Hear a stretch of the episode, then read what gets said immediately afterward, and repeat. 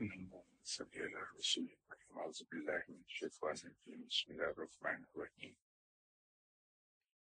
Spain سے کسی صاحب نے سوال پوچھا ہے what is the difference between عامل اینڈ فقیر روحانی علوم میں اس میں نے پہلے بھی کئی بار عرض کیا، ایک خصوصیت یہ ہے کہ جس شخص کو یہ علم حاصل ہوتا ہے یا دوسرے لفظوں میں یوں کہیے کہ جسے علم لدنی حاصل ہوتا ہے، وہ ایک بڑے پیکج کی صورت میں یہ اپنے اندر تمام علوم کو سموئے ہوئے ہوتا ہے۔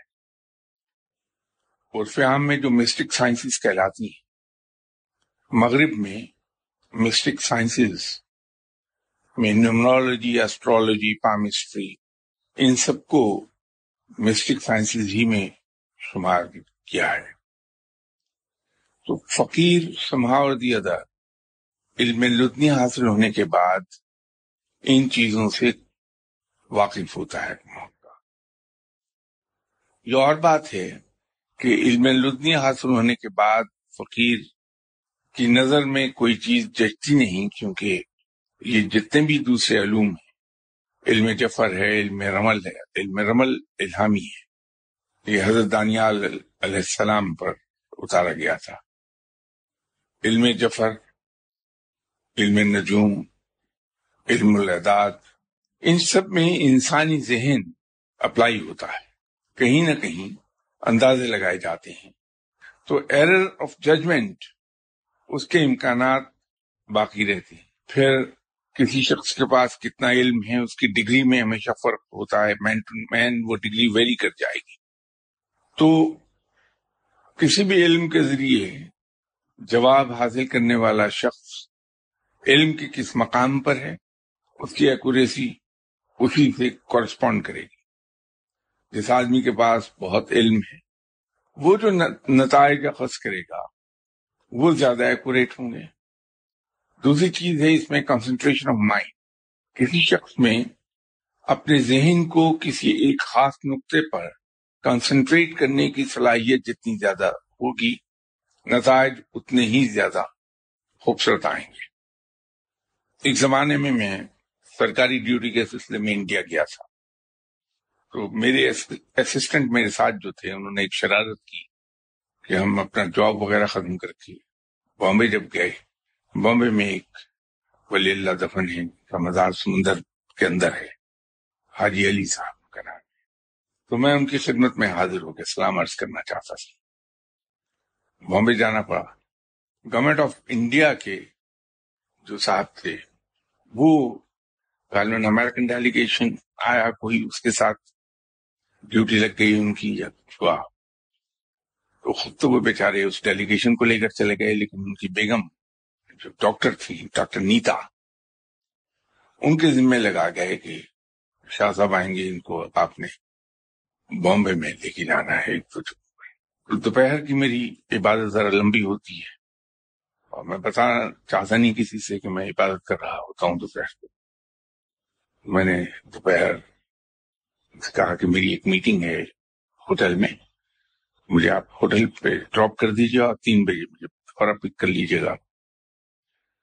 اور تین بجے جو ڈاکٹر صاحبہ مجھے پک کرنے آئی تو گاڑی میں بیٹھتی انہوں نے پہلا جملہ جو مجھ سے کہا، وہی کہا کہ میں اردو میں عرض کر رہا ہوں، تو انگریزی بول رہی تھی میں سوچا ہم تو کسی اور پنڈت کے پاس جاتے نہیں، ہمارے اپنے انکل ہیں۔ By training is a doctor اور by profession is an army officer. کبھی ریٹائر ہو گئے ہیں۔ وہ بڑے ایکوریٹ ہیں، ہم تو انہی کے پاس چلے جاتے میں ذرا سا حیران ہوا کہ میں نے تو اس سے کوئی بات نہیں ایسی کی، یہ کیا کہہ رہی تو جو ہی میں کچھ کہنے لگا تو میرے اسسٹنٹ پچھلی سیٹ پر بیٹھے تھے، انہوں نے وہیں سے فوراً کہا کہ سر میں نے ان سے عرض کی تھی کہ آپ کو پنڈت حضرات سے ملنے کا بڑا شوق ہے۔ تو یہ کسی اگر اچھے پنڈت کو جانتی ہیں تو ملوا دیں۔ میں نے دل میں سوچا، اس کو یہ اچھی طرح معلوم تھا کہ میں لوگوں کے سامنے اپنے آدمی کو کبھی شرمندہ نہیں کرتا۔ تو دل میں کہا you out in the hotel میں چپ کر رہا، وہ مجھے اپنے انکل کے پاس لے گئی۔ پڑھے لکھے آدمی تھے ان سے ملاقات ہوئی۔ انہوں نے مجھ سے پوچھا کہاں سے آئے تمہیں؟ میرا تعلق لاہور سے ہے۔ کہنے لگے، صاحب، میں بھی لاہوری سے ہوں اور گورنمنٹ کالج کا پڑھا ہوں۔ تو وہاں سے یوں بات شروع ہوئی۔ اس کے بعد وہ کہنے لگے، لائیے صاحب، اپنی پرٹیکولرس دے دیجیے تاکہ میں آپ کے کچھ آپ کو بتا دوں جس کے لیے آپ آئے ہیں۔ میں نے کہا جی میں تو انٹرسٹڈ نہیں ہوں، یہ میرے ساتھی ہیں، یہ انٹرسٹڈ ہیں، ان کا بتا دیجیے میں ان پہ حیران ہوا، ان کی ایکسپرٹیز پہ اور ان کی اسکل پر۔ جو کچھ وہ بتا رہے تھے، میں اس کو دعا کے ذریعے ساتھ ساتھ چیک کر رہا تھا کہ ان میں ایکوریسی کتنی ہے۔ And I found them fairly accurate اس کے بعد انہوں نے مجھ سے کہا۔ تو باقی نیتا نے بھی کہا اور اسسٹنٹ صاحب نے کہا کہ صاحب، آپ بنوائیے۔ میں نے کہا ٹیلی کرنل صاحب، اگر آپ بنا سکیں میرا ذائقہ، تو ضرور بنا لیجیے مجھے تو احساس نہیں ہے۔ تو انہوں نے ذائقہ بنانے کے بعد بتانا شروع کیا۔ تو پہلے ہی جملے میں وہ گھومنا شروع ہو گئے۔ پہلے انہوں نے کہا کہ اچھا ایسا ہے۔ پھر کہنے لگے شاید میں نے غلط کہہ دیا ہے، اس کو ایسا ہونا چاہیے۔ اس کے بعد پھر کہنے لگے، نہیں، شاید پہلی بات ہی درست تھی میں۔ فائنل کہنے لگے، نہیں، یہ ذائقہ مجھ سے نہیں بنے گا۔ اور وہ پینسل اور پین اس طرح رکھ کے اپنی بھتیجے سے مخاطب ہوئے۔ کہ نیتا، تم اب تک جتنے بھی اپنے دوست میرے پاس لائی ہو، یہ ان سب دوستوں میں طاقتور ہے، یہ جنات کی طرح طاقتور ہے۔ اور ایک جملہ انہوں نے جو کہا، جس کے لیے یہ سارا قصہ میں نے آپ کے خدمت میں پیش کیا، وہ انتہائی حیران کن جملہ تھا۔ اور وہ بات وہ تھی جو اس وقت تک سوائے میرے اور میرے رب کے کسی کو معلوم نہیں تھا۔ میرے اور رب تعالیٰ کے درمیان وہ تھی بات۔ اس شخص نے اسٹریٹ وہ بات کہہ دی مجھ سے۔ کہنے لگا نیتا، آپ کو معلوم ہے، یہ زندگی میں پہلا شخص میں نے دیکھا۔ جو بھگوان کو اپنی پراپرٹی سمجھتا ہے۔ الفاظ اس کے اپنے ہیں، وہ ہندو تھے۔ تو میں سر سے پاؤں تک کانپ گیا کہ اس شخص کو کیسے پتا چل گیا۔ وہ قصہ یہ ہوا تھا کہ میں نے عرض کیا، ہمیشہ کہتا ہوں کہ گناہوں میں بے پناہ ڈوبا ہوا ہوں اور سرکشی بے پناہ ہے میرے اندر۔ جب میں زندگی کا پہلا عمرہ کرنے جا رہا تھا تو لوگوں سے یہ سنا تھا کہ خانہ کعبہ پر جب انسان کی پہلی نظر پڑتی ہے تو انسان رب سے جو مانگے اسے مل جاتا ہے۔ تو میں گیا عمرے پر۔ خانہ کعبہ کے اندر میں باب فہد کی طرف سے داخل ہوا۔ اندر جو ہی خانہ کعبہ پر میری نظر پڑی، میں نے کوشش کی کہ کسی طرح سے۔ میں اور کچھ نہیں تو جتنی دیر خانہ کعبہ میں موجود ہوں، اتنی دیر انسان بن جاؤں۔ اپنی طرف سے تو دل میں سوچا کہ میں یہ دعائیں پڑھتا ہوں، اس کے بعد دعا مانگوں گا۔ لیکن جو فطرت میں سیاکاری ہے، وہ اس طرح سے غالب آئی کہ بے ساختہ میری زبان سے ایک بات نکلی کہ یا باری تالا یہ ساری تیری دعائیں نہ مجھے پڑھنا آتی ہیں نہ میں پڑھوں گا۔ لیکن تو دلوں کے حال جانتا ہے۔ اور تجھے معلوم ہے کہ میں سچے دل سے تجھے اپنا رب مانتا ہوں اور اپنے آپ کو تیرا بندہ۔ سنا ہے کہ تیرے گھر پر پہلی نظر پڑے تو جو مانگو تو عطا کر دیتا ہے۔ آج اگر تیرے اندر کچھ دینے کا حوصلہ ہے، تو چھوڑ اس ساری دنیا کو تو صرف میرا ہو جا۔ یہ بات ایک زمانہ پہلے کی بات ہے، لیکن ان کرنل صاحب نے معلوم نہیں کس حساب سے ورک آؤٹ کیا اور انہوں نے اپنی بھتیجی سے وہ جملہ کہہ دیا کہ زندگی میں پہلا شخص دیکھا جو بھگوان کو اپنی پراپرٹی سمجھتا ایکوریسی ڈپینڈ کرتی ہے کہ کوئی شخص کتنا نیک ہے، وہ کرنل صاحب بعد میں پتا چلا کہ بہت نیک آدمی تھے اصل میں۔ اپنی تمام تر آمدنی وہ یتیم خانہ چلانے پر صرف کر رہے تھے۔ اور گھر کا گزارا ان کا پینشن پر تھا۔ اور وہ کانسنٹریٹ بھی کر رہے تھے۔ اس لیے ان میں ایکوریسی اتنی آ گئی۔ لیکن جہاں بھی انسانی عقل اور ذہن کا دخل ہوگا، وہاں غلطی کا امکان ہمیشہ رہتا ہے۔ تو یہ علوم جو ہیں، یہ تمام کے تمام مسٹک سائنسز کا حصہ ہیں۔ اسی طرح ایک اور اس میں فیلڈ ہے۔ وہ ہے عملیات کی، کہ آپ نے جن قابو کرنا ہے، اس کے لیے پڑھ لیجیے۔ بقول لوگوں کے کچھ عرصے میں جن قابو میں آ جائے گا۔ ایک اور نیا کام آج کل خاصا عروج پر ہے۔ وہ بھی عمل ہیں دو تین۔ اگر ان کو آدمی ایک خاص مدت تک، خاص تعداد میں وقت پر پڑھے، تو کہیں سے بھی تعویذ برامد کرا دے، کہیں سے بھی کوئی سلی برامد کرا دے، دھاگے برامد کرا دے۔ تو لوگ چند دن سے کر لیتے ہیں، اس پہ مہارت حاصل کرتے ہیں۔ اس کے بعد ہر ایک کو کہتے ہیں کہ لو میں تمہیں بتا دیتا ہوں۔ وہ ہو، تم پر تو بڑا سخت جادو ہوا ہے۔ کہ لو، تم اپنی استعمال شدہ قمیض یا بنیان یہاں بٹھا دو۔ وہ روشن دان میں سے آ کے تعویذ پہ گرنے شروع ہو جائیں گے۔ وہ عمل ہے۔ یا یوں کر دیتے ہیں، یہ بھی ایک عمل ہے اس کو میں واقف ہوں اس سے۔ کہ آپ سے کہہ دیں گے کہ آپ کے گھر میں دیکھیے، گملہ ہے جس میں آپ نے پودا لگانے کی کوشش کی تھی، لیکن پودا لگانی اس گملے کی مٹی کو باہر نکال لیجیے الٹے جب آپ گھر جا کے الٹیں گے تو اس میں سے سانپ کی سیری برامد ہو جائے گی۔ اس کی آنکھ میں، رائٹ سائڈ کی آنکھ میں سانپ کے ایک کیل لگا ہوا ہوگا جو آدھا اندر گیا ہوگا اور سانپ کے منہ میں ایک تعویذ ہو۔ اسٹینڈرڈ پریکٹس ہے۔ یہ ہو جاتا ہے ایک صاحب سے میں واقف ہوں، یہاں تشریف لایا کرتے تھے۔ اللہ تعالیٰ انہیں قریق رحمت کرے، انتقال فرما گئے بیچارے۔ چلے تو تھے وہ روحانیت حاصل کرنے کے لیے۔ روحانیت جب انسان کو حاصل ہوتی ہے تو اولین پڑاؤ جو آتا ہے، وہی آتا ہے کہ انسان کو جنات دکھائی دینے لگتے ہیں۔ اور اگر وہ اللہ کی راہ پہ چلتا رہے تو پھر جنات سے گفتگو شروع ہو جاتی ہے۔ اور یہ فیز کچھ عرصہ رہتا ہے۔ اگر انسان رب کی راہ پہ چلتا رہے تو اس فیز سے گزر جاتا ہے۔ وہ صاحب کہیں اس فیز پہ پہنچے جہاں جنات سے گفتگو ہوتی ہے۔ نواز صاحب ان کا نام تھا۔ تو وہ وہیں کے ہو کے رہ گئے۔ جنات سے اب ہوتا یہ تھا کہ جب جنات کو بلانا ہے تو انہوں نے تھوڑا سا وہ پڑھ لیا۔ جنات حاضر ہوئے، ان سے کام لے لیا اور لوگوں کے کام کر کے ان سے پیسے لے لیے۔ لیکن سب میں مزے کا جو وہ کام کرتے تھے، ان کے پاس پجروتی گکھڑ میں رہتے تھے وہ۔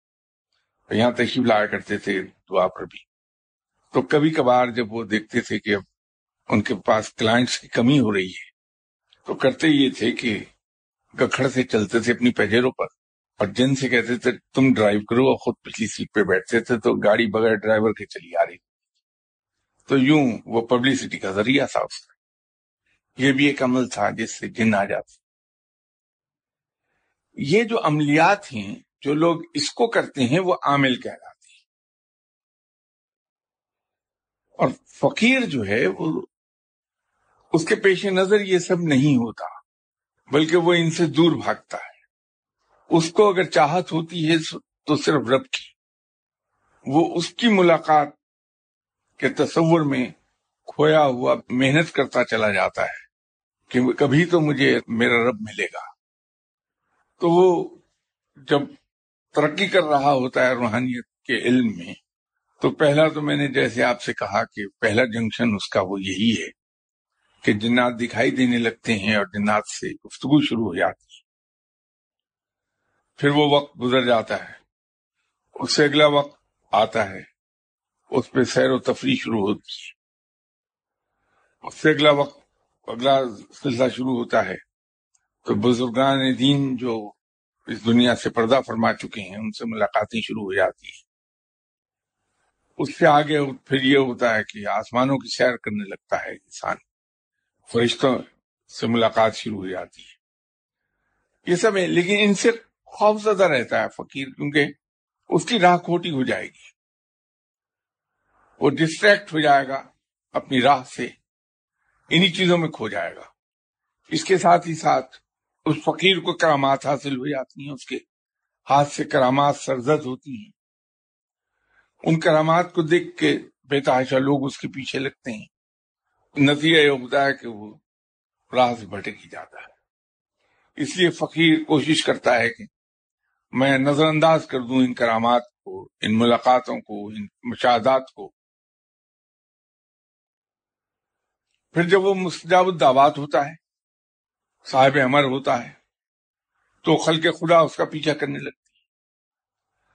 نتیجہ یہ ہے کہ وہ پھر ڈسٹریکٹ ہوتا ہے۔ اور کچھ نہیں ہوگا۔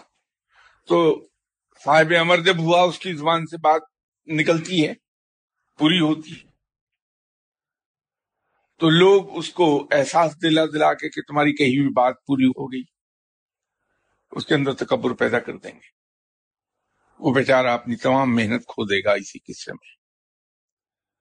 تو وہ لوگ جو صرف رب کے متلاشی ہیں اور اس راہ پر محنت کرتے ہیں، مشقتیں اٹھا رہے ہیں، وہ فقیر ہے تو عامل اور فقیر میں اتنا ہی فرق ہے۔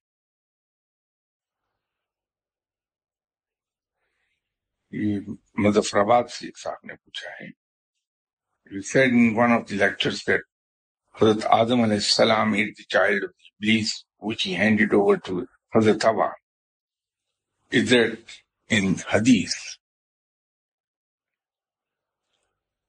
نہیں، یہ حدیث نہیں ہے۔ یہ روایات ہیں۔ کنفرمڈ بائی اول اکرام جن کی کہیں بھی بات بہت اوتھینٹک ہوتی ہے۔ اور اس کا تعلق کلیتاً روحانیت سے ہے۔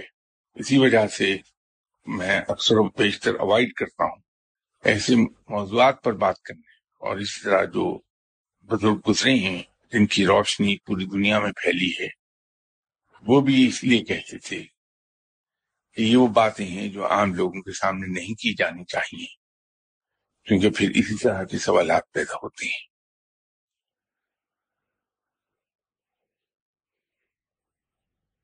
کویت سے ایک سوال ہے in a society the head of state اور کیلف اور پریزیڈنٹ اور امیر اور سلطان اور کنگ اور ruler is the most important public post kindly teach us about the procedure of selection or appointment of head of state mentioned in Holy Quran and then also in Hadith. جیسے میں پہلے بہت سے مواقع پہ عرض کر چکا کہ میں حافظ قرآن تو نہیں، لیکن اس کا تھوڑا سا علم حاصل ضرور کیا۔ اسی طرح میں محدث نہیں، علم حدیث کا ایک نہایت ادنا سا اسٹوڈینٹ ضرور۔ ابھی پہلے سوال کا جواب دیتے ہوئے میں نے عرض کیا تھا۔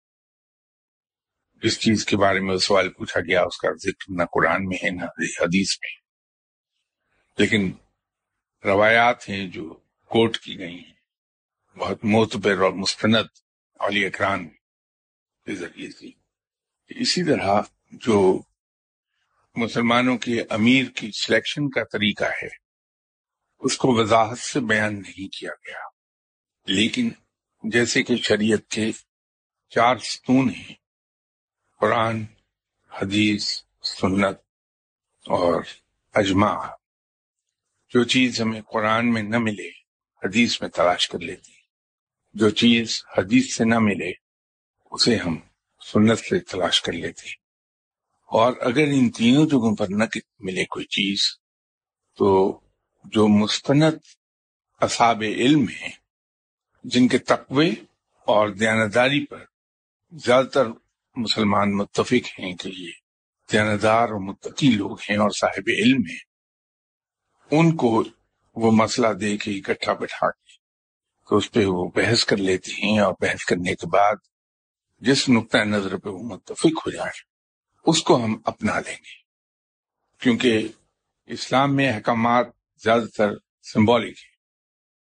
باریکیوں میں ان کی تشریح نہیں کی گئی۔ اس کے پیچھے بھی حکمت تھی۔ آپ صلی اللہ علیہ وسلم کی حیات طیبہ، ان احکامات کی تشریح ہے۔ آپ صلی اللہ علیہ وسلم کی حیات طیبہ پریکٹیکل قرآن ہے میرے مطابق۔ اور اگر ہم آپ صلی اللہ علیہ وسلم کی حیات طیبہ کو باریکی سے دیکھ لیں، تو تمام احکامات کی تشریح از خود ہو جاتی ہے۔ اس کی امپلیمنٹیشن کا طریقہ بھی سامنے آ جائے گا۔ اور اس سے جو نتائج پیدا ہونے ہیں، وہ بھی اس کی بھی نظیر سامنے آ جائے گی۔ اب الیکشن کے سلسلے میں آپ صلی اللہ علیہ وسلم کی حیات طیبہ میں ایسا کوئی واقعہ نہیں ملتا جس سے ہم یہ کہیں کہ امیر المومنین کا الیکشن کیسے ہوگا؟ دوسرے تو ہیں، دوسری نظیریں موجود ہیں، لیکن امیر المومنین کی نظیر موجود نہیں ہے۔ تو ہم اس کے لیے پھر خلف راشدین کے دور پر نظر دوڑائیں گے۔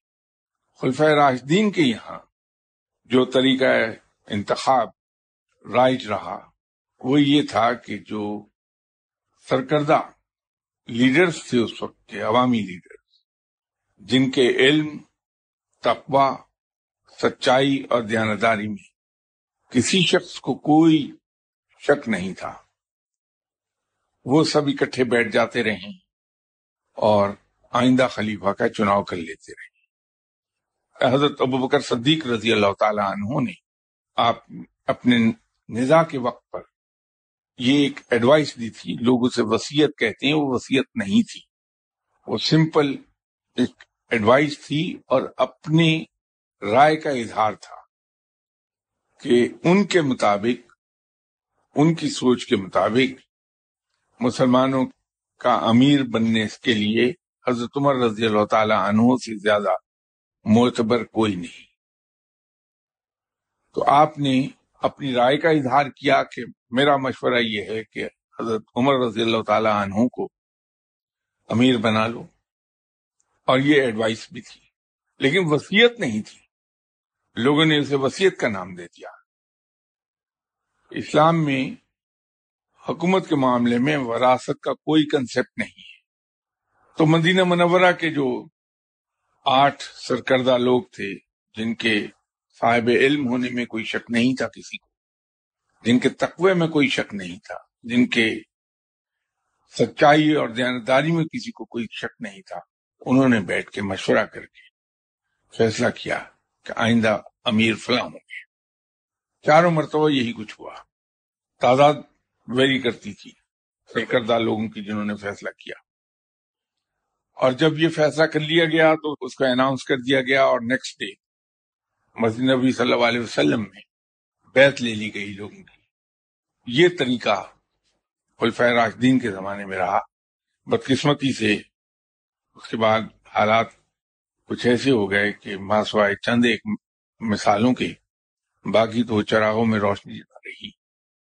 اور ہم ملوکیت کی طرف چل نکلے۔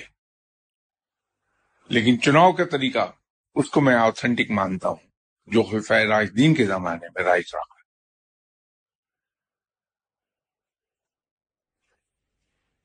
ایک اور کچھ دو سوال ہیں کیا مقدس ناموں یا آیات کے پرزوں کو اس نیت سے بے ادبی نہ ہو، جلانا مناسب ہے؟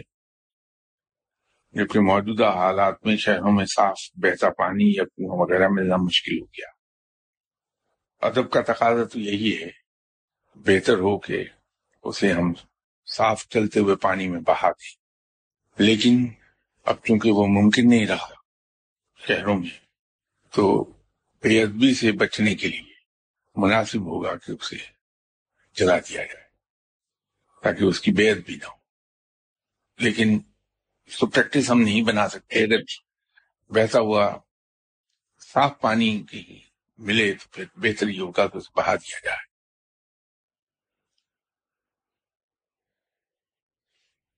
دوسرا سوال کا یہ ہے کہ کہا جاتا ہے کہ یہ خیال کر کے نماز پڑھنا افضل ہے کہ میں رب کو دیکھ رہا ہوں۔ میرا سوال یہ ہے کہ رب کو کس شکل کا تصور کرنا چاہیے؟ پہلی بات تو یہ ہے کہ یہ تصور کہ رب مجھے دیکھ رہا ہے یا میں رب کو دیکھ رہا ہوں، یہ اپنے مانوی لحاظ سے نہیں کہا گیا۔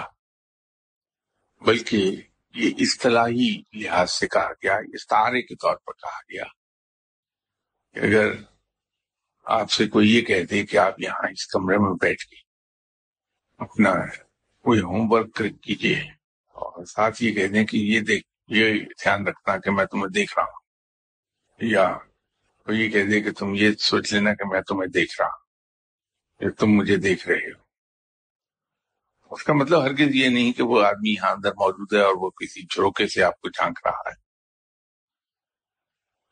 وہ تو آپ کو یہ کہا جا رہا ہے کہ کام پوری دیانتداری سے کرو اور بجائے کام کرنے کے سو نہ جانا۔ کیونکہ جب تمہارا کیا ہوا کام میرے سامنے آئے گا تو میں جان لوں گا کہ تم نے کیا کیا۔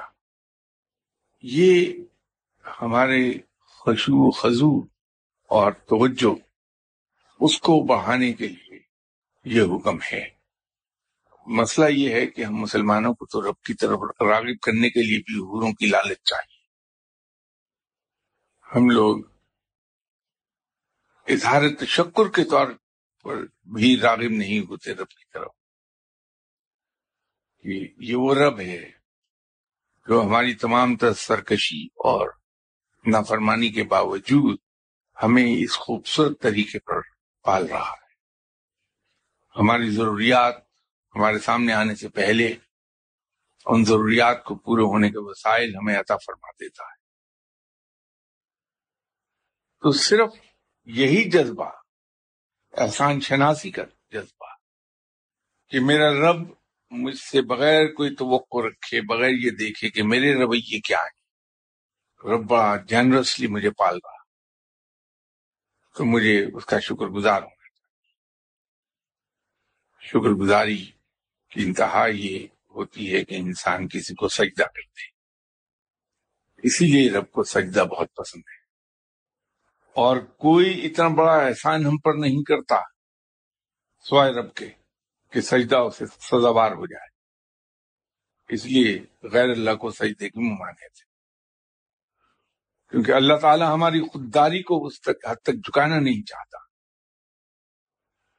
اس نے کسی انسان کو دوسرا، انسان کا اس درجے کا محتاج نہیں کیا کہ دوسرا انسان اس پر اتنا احسان کر دے کہ شکر گزاری میں سجدہ کیے جائیں۔ اس یہ صرف رب ہے جو اتنا بڑا محسن ہے، جو ہمیں اس حد تک پالتا ہے، اس حد تک لک آفٹر کرتا ہے، اس حد تک نواز دیتا ہے کہ سجدہ اسے سزاوار ہے۔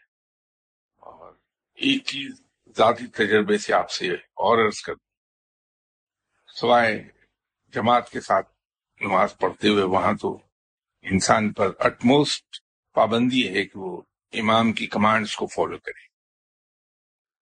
اس کے علاوہ جتنی نماز ہے وہ ہم انڈیپینڈنٹلی پڑھتے ہیں۔ رب کے قریب بڑی تیزی سے آدمی ہو جاتا ہے۔ اگر طویل سجدے کرے۔ سجدہ مقابلہ طویل کر لے اگر، تو رب جلدی ملتا ہے۔ یہ ایک اس میں نکتا ہے اسے آزما کے دیکھیے۔ رب کی قربت کا احساس ہوگا۔ اور دوسرا یہ ہے کہ فارغ وقت میں جب آپ اکیلے ہیں، تو رب تعالیٰ سے گفتگو کی عادت آئی۔ رب بڑی جلدی مل جاتا ہے۔ یہ ایک بات ہے۔ یہ دو چیزیں انسان کو ہیلپ کریں گی۔ اللہ کے قربت جلدی حاصل کرنے میں۔ طویل سجدے اور فارغ وقت میں رب کے ساتھ گفتگو۔ وہ ہمارا رابطہ تو رب کے ساتھ جو ہے، آپ تو نیک لوگ ہیں، آپ کی بات نہیں کر رہا، میں صرف اپنی بات کر رہا ہوں۔ وہ تو رابطہ محدود رہ جاتا ہے، ایک بات اپنی دنیاوی ضروریات اس سے بیان کرتے رہے۔ نماز کے بعد جتنی طویل دعا ہم مانگتے ہیں، وہ سب اسی کے ارد گرد گھوم رہی ہوتی اولاد کے کام ہیں اپنے کام ہے رسک ہے، بیماری ہے، مسائل ہیں، یہی کچھ مانگتے ہیں۔ ہم اگر اس سے ذرا ہٹ جائیں، آپ ہٹ جائیے، میں تو شاید نہ ہٹ پاؤں اس سے۔ اور رب تعالی سے صرف ایک چیز مانگیے۔ اسے کہیے کہ یا اللہ، یہ سب کچھ اپنا اٹھا کے لے جا، مجھے اس کی کوئی ضرورت نہیں۔ صرف تو اپنا آپ عطا فرما دے۔ تو تین چار روز کے بعد ہی آپ دیکھیے کیا کنسنٹریشن آتی ہے دعا کے اندر۔ وہ ایسا لگے گا کہ شروع میں یہ فیلنگ آتی جیسے انسان کو چکر آ رہا ہے۔ آف بیلنس ہو رہا ہے۔ وہ گھومتا ہوا محسوس کرے گا۔ وہ دراصل رب تعالی کی طرف اس کے کنسنٹریشن ہو گئی ہے اور اس کے اثرات ذہن پر آتے ہیں پھر تو ایسا لگتا ہے جیسے مجھے چکر آ گیا کیا۔ اور اس کے بعد ہی پھر اسرار کھلنے لگتے ہیں۔ انسان مانگتا جاتا ہے اس سے۔ اس سے کہتا جاتا ہے کہ یا اللہ کبھی تو اپنا تخت تو دکھا۔ اور پھر اس مقام تک آتا ہے کہ رب سے کہتا ہے بڑا شوق ہے مجھے۔ تو اپنا تخت تو دکھا دی کسی وقت فوراً آنکھوں کے سامنے پکچر چل پڑے۔ گی خیال آتا ہے کہ میں حضرت جبرائیل علیہ السلام کو تو دیکھ۔ فوری طور پہ پکچر چلے گی، سایہ دکھائی دے جائے گا۔ پھر یہاں تک چلی جاتی کانسنٹریشن لیکن وہ شرط یہی ہے کہ میرے والا کام مت کیجیے کہ یا اللہ میری جوتی پالش ہونا ہے باقی آج میں کر نہیں سکا سستی کی وجہ سے۔ بھیج کوئی فرشتہ جو میرا جوتا پالش کر دیں گے تو کوئی وظیفہ ہی دے دے گا۔ میں پڑھوں گا، میں جوتا پالش ہو جایا کرے۔ ہماری ڈیمانڈ تو ایسی ہی ہے سب بچے کی تربیت ہم خود نہیں کر پاتے کہ ہمارے پاس وقت نہیں ہے۔ اپنی تفریحات قربان نہیں کر پاتے، وہ بگڑتا ہے بیچارہ۔ تو شامل دعا کرنے والوں کی آتی کہ دعا کریں کہ سدھر جائے۔ اور اگر غلطی سے دعا کرنے والا کوئی سینسیبل آدمی ہے اور کوئی حل بتائے کہ اس کو یوں کر لو۔ ہم تو دعا کرانے آئے تھے، آپ نے تو ہمیں نیا راستہ دکھا دیا، بتائیے کوئی طریقہ ہے۔ تو وہ ان چیزوں سے اگر ہم باہر نکل گئے اور رب کو مانگنا شروع کر دیا رب سے، لیکن یہ میں عرض کر دوں کہ جب رب رب کو آپ مانگیں گے تو ان مشکلات و مصائب کی ایک جھلک ضرور دیکھ لیں گے جو پیغمبروں کو آتی تھی کیونکہ رب ان کو ملا ہوا تھا۔ وہ ضرور آپ کو ٹیسٹ کرنا پڑے گا۔ تو یہ ذہنی طور پہ تیار رہیے اس کے لیے۔ ایک حدیث ایک بار میری نظروں سے گزری۔ اگر ان صحابی کے نام میں بھول نہیں رہا، تو غالباً حضرت عبداللہ بن زبیر تھے۔ بیٹھے درو شریف پڑھ رہے تھے تو آپ صلی اللہ علیہ وسلم وہاں سے گزرے۔ تو آپ صلی اللہ علیہ وسلم نے ان سے پوچھا۔ جناب عبداللہ بن زبیر نے جواب دیا کہ حضور میں درو شریف پڑھتا ہوں، اس سے مجھے بڑی محبت محسوس ہوتی۔ تو آپ نے فرمایا کہ ایک بار پھر کہو۔ تو نے رپیٹ کر دیا۔ فرمایا ایک بار پھر کہو۔ پھر رپیٹ کر دیا تیسری بار۔ فرمایا اب تیار ہو جاؤ کہ فقر و فاقہ تمہاری طرف دوڑ دوڑ کر آئے گا۔ تو یہ ذرا ذہن میں رکھیے۔ اگر رب سے آپ نے نماز میں یہ مانگا کہ یا اللہ تو اپنا آپ عطا فرما دے، تو فقر و فاقہ دوڑ دوڑ کے آپ کی طرف آئے گا۔ مشکلات مسائب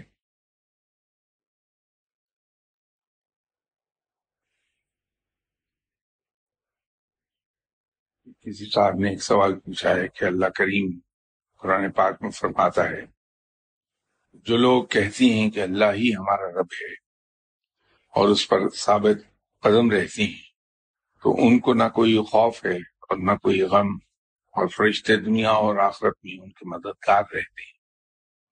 ایسا عملی طور پر کس طرح ممکن کیا جا سکتا ہے؟ یعنی دنیا میں کون سے عمل انسان کو ایسا بنا سکتے ہیں؟